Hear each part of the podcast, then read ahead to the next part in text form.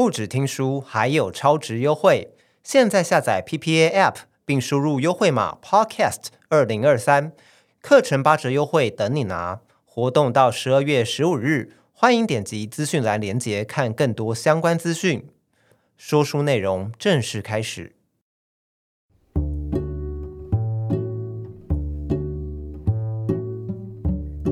Hello，欢迎收听今天的耳边说书，我是耳边说书的编辑 Lily。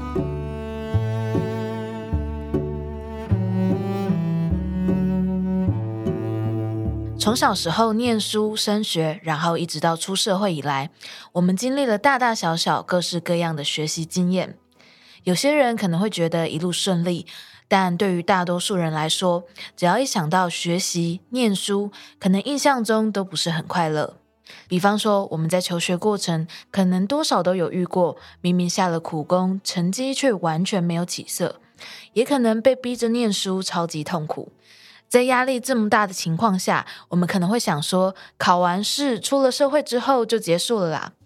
问题是，求学阶段的经验或许会变成一种习惯，让我们之后在学习新技能或是需要考证照的时候，也会直觉地认为学习就是痛苦的事情，进而影响到学习的成效。然而，我们之所以会觉得学习痛苦，其实是因为从来没有人教过我们到底要怎么样提升学习的成效。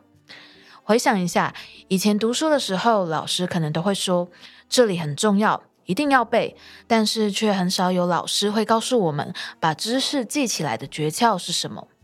因此，今天想跟大家分享的这本《胜出九十九趴人的成瘾式学习法》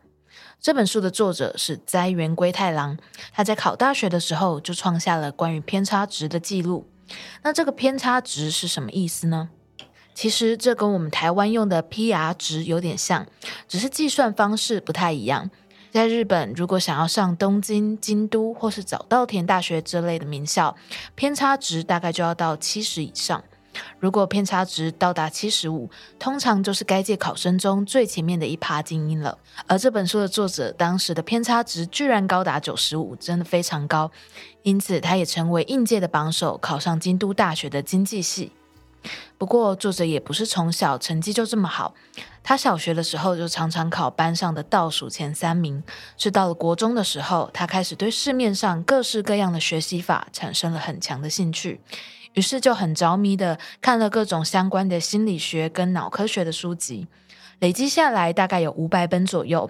并且不断实验书里面讲的方法，成绩也逐渐跟着提升。在上了大学之后，作者也创办了培训机构，他也成功的让九十五趴以上的学生提升成绩，甚至创下了让学生三个月内从第两百名进步到第二名的记录。原因就在于要让学生拥有沉浸学习的能力，也就是说，要让他们不觉得读书很痛苦，而且除了读书之外，不管是学习其他的兴趣或技能，他们也都可以找到让自己沉浸在其中的方式。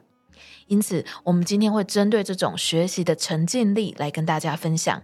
帮助大家在更短的时间内取得更好的成果，而且想到要学习、要念书，也不会觉得太痛苦。无论你是要准备考取证照、参加高普考、准备升学，或是想要学习职场上的新技能，都很适合听听看今天的内容，让自己能够学得更开心、更有效。接下来我们会从书里面挑出四个能够让你在最短时间内感受到改变的方法。那在开始讲这四个方法之前，想先邀请大家确认一下自己的学习动机。我想大家都可能有经历过那种被迫学习，或是不知道为什么要学的那种无聊跟痛苦。所以，为了要让我们学习的成效更好，以及可以持之以恒的学习下去，我们要先确定自己的动机是什么。具体来说，可以透过想象画面来找到动机，也就是想象你完成这项学习之后会发生什么事情。举个例子，作者在准备考大学的时候，就常常幻想，在他大学放榜的那一天，全家人陪他一起去看榜单，然后超开心一起庆祝的画面。还有一次，作者被朋友讲说你好像变胖了，于是他就决定开始减肥。在减肥的过程中，他不断的想象那位朋友下次再见到他的时候，会很吃惊的夸奖他身材怎么变得这么好。最后，透过这个方法，他成功的在三个月里面瘦了十二公斤。所以说，动机不一定要是很严肃或是很震惊，只要自己觉得很有画面感或是很向往就可以了。讲到这边，我也想分享一下一位朋友曾经跟我分享过的一个经验。他在国中的时候，有一个让他印象很深刻、找到学习动机的一瞬间。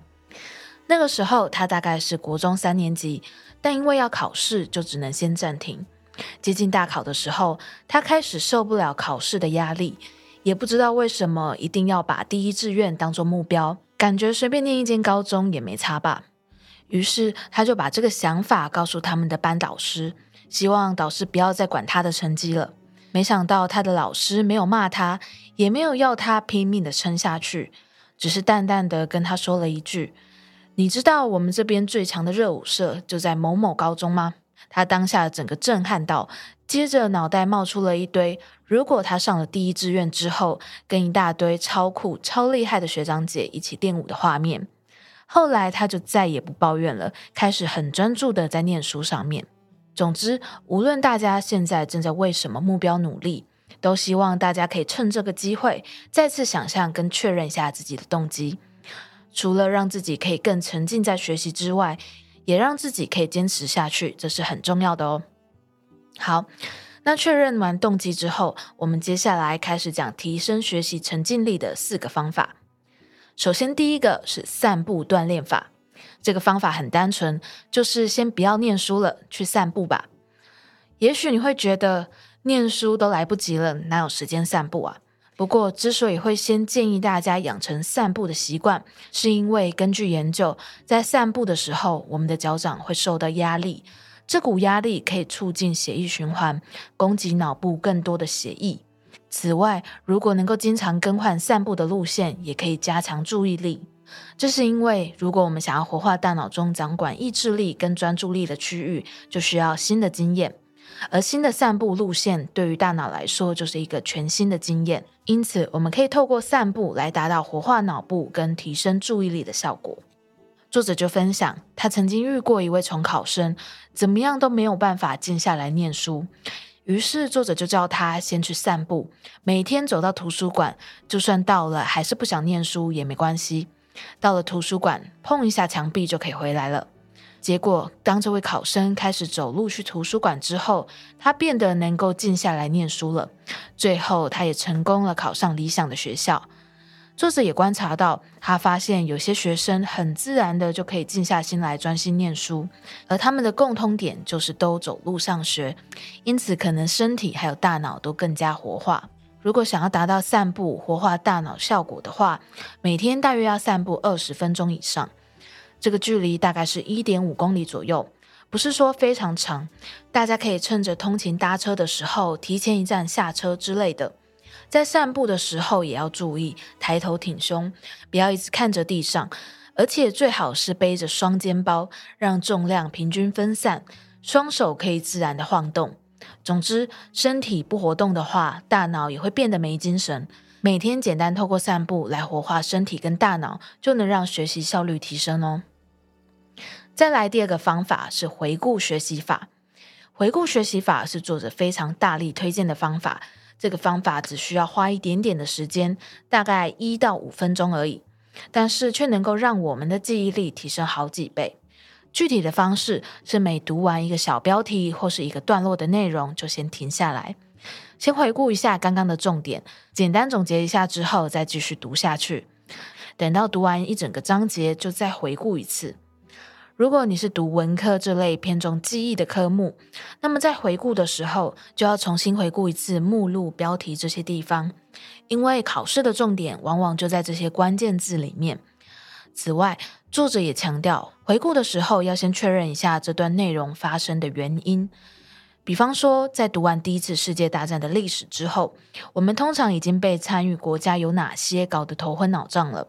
但这个时候，作者就会从为什么会发生一战开始回想，快速地梳理一下来龙去脉。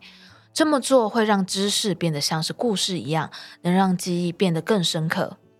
那如果是数理类这种偏重理解推算的科目，作者就建议。回顾的时候要着重在自己不擅长的地方，例如一直做错的题目。也许有些人可能会觉得回顾自己做错的题目，蛮不舒服的，感觉是在提醒自己的不足。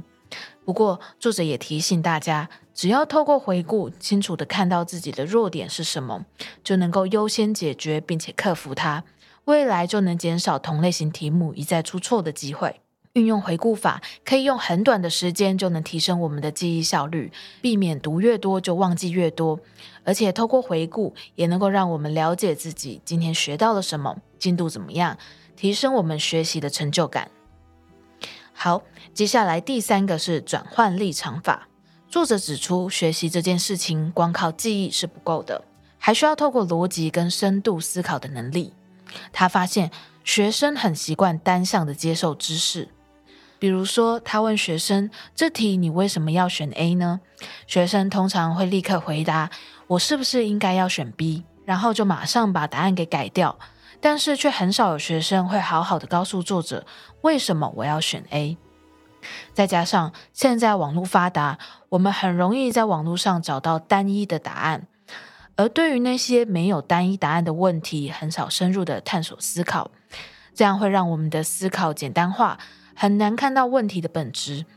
而转换立场法就能够帮助我们提升逻辑思考能力。具体的做法，我们先要设定一个问题，然后自己分别扮演不同的立场。先是提出一个论述，然后再提出另一个立场的反面论述，再反过来不断地试着去推翻自己的前一个论点。作者就曾经跟一位小学生玩过这个转换立场法，题目是暑假作业到底要什么时候写？作者先讲说，为什么放假就写会比较好，然后学生跟他争辩，应该要开学前写比较好。接着再转换立场，一开始学生听到作者的论述之后，都会马上接受，不再反驳。但是随着练习的辩论题目越来越多，这位学生也能够不断地提出各种论述了。三个月之后，学生的逻辑思考能力的提升，也展现在成绩的进步上面。这种方法不一定要面对严肃的问题，或是等念书的时候才做。平常有一点小纠结的时候，也可以用来练习分析自己的想法，累积下来就可以培养深思熟虑的习惯，提升自己逻辑思考的能力。这样的话，当我们需要解题目或是学习全新的知识，我们就能够更深的去思考问题的本质跟知识的脉络。好，再来最后一个是自问自答法。简单来说，就是针对学习的内容，自己提出问题跟解答，然后用手机或录音笔来录音，这样可以让你学习不是单向的吸收，而且之后也可以运用音档，随时随地的复习，快速补足不擅长的地方，是一种非常有效率的方式。具体的做法是在读完书之后，先自己出一些题目，透过自己出题，我们可以再次掌握重点。如果说自己出题有困难的话，也可以直接找题库来用。再来，等做完题目之后，就可以把自己做错或不熟的题目跟答案给念出来。录的时候要注意题目跟答案之间要停顿个三秒，之后重播的时候就要求自己在听到问题的三秒内就要回答出来。这样做的好处是可以同时做到知识的输入跟输出，能够更深化记忆。而且有了音档，就可以在通勤或刷牙的时候放出来一边听。作者也提醒。或许大家想到还要录音，感觉会很麻烦。不过这个方法的效果非常强大，像是作者在高中的时候就曾经用过这个方法，在平常没有准备过的科目当中考到了满分。所以大家不妨有机会的话，也可以试试看哦。讲完这四个方法，大家可以发现，其实都不是很难的方法，但我们在求学的过程中，真的很少有人会教我们这些。透过这些方法，可以提升学习的效率跟效果，进而提升我们学习的成就感，然后让我们更沉浸的在学习，打造出正向的循环。好，接下来就让我们复习一下今天的重点。在这一本胜出九十九趴的成瘾式学习法当中，我们针对学习的沉浸力来跟大家分享四种方法，让大家可以快速的在短时间内有更好的学习效果。这四个方法分别是：第一个，散步锻炼法。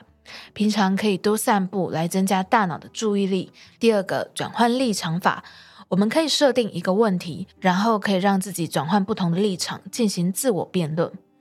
第三个方法自问自答法，用录音的方式念出自己做错的题目。第四个方法，回顾学习法，念完每一个章节的时候，都可以暂停一下，透过回顾跟总结来增强记忆。那么，关于散步的好处，我们之前有分享过一本书，叫做《走路也是一种哲学》。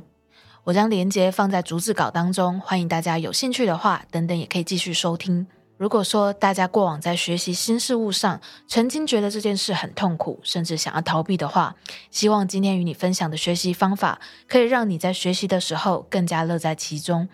让学习事半功倍，顺利达成自己的目标。那这一集的说书就说到这里，我是耳边说书的编辑 Lily，我们就下一集再见喽，拜拜。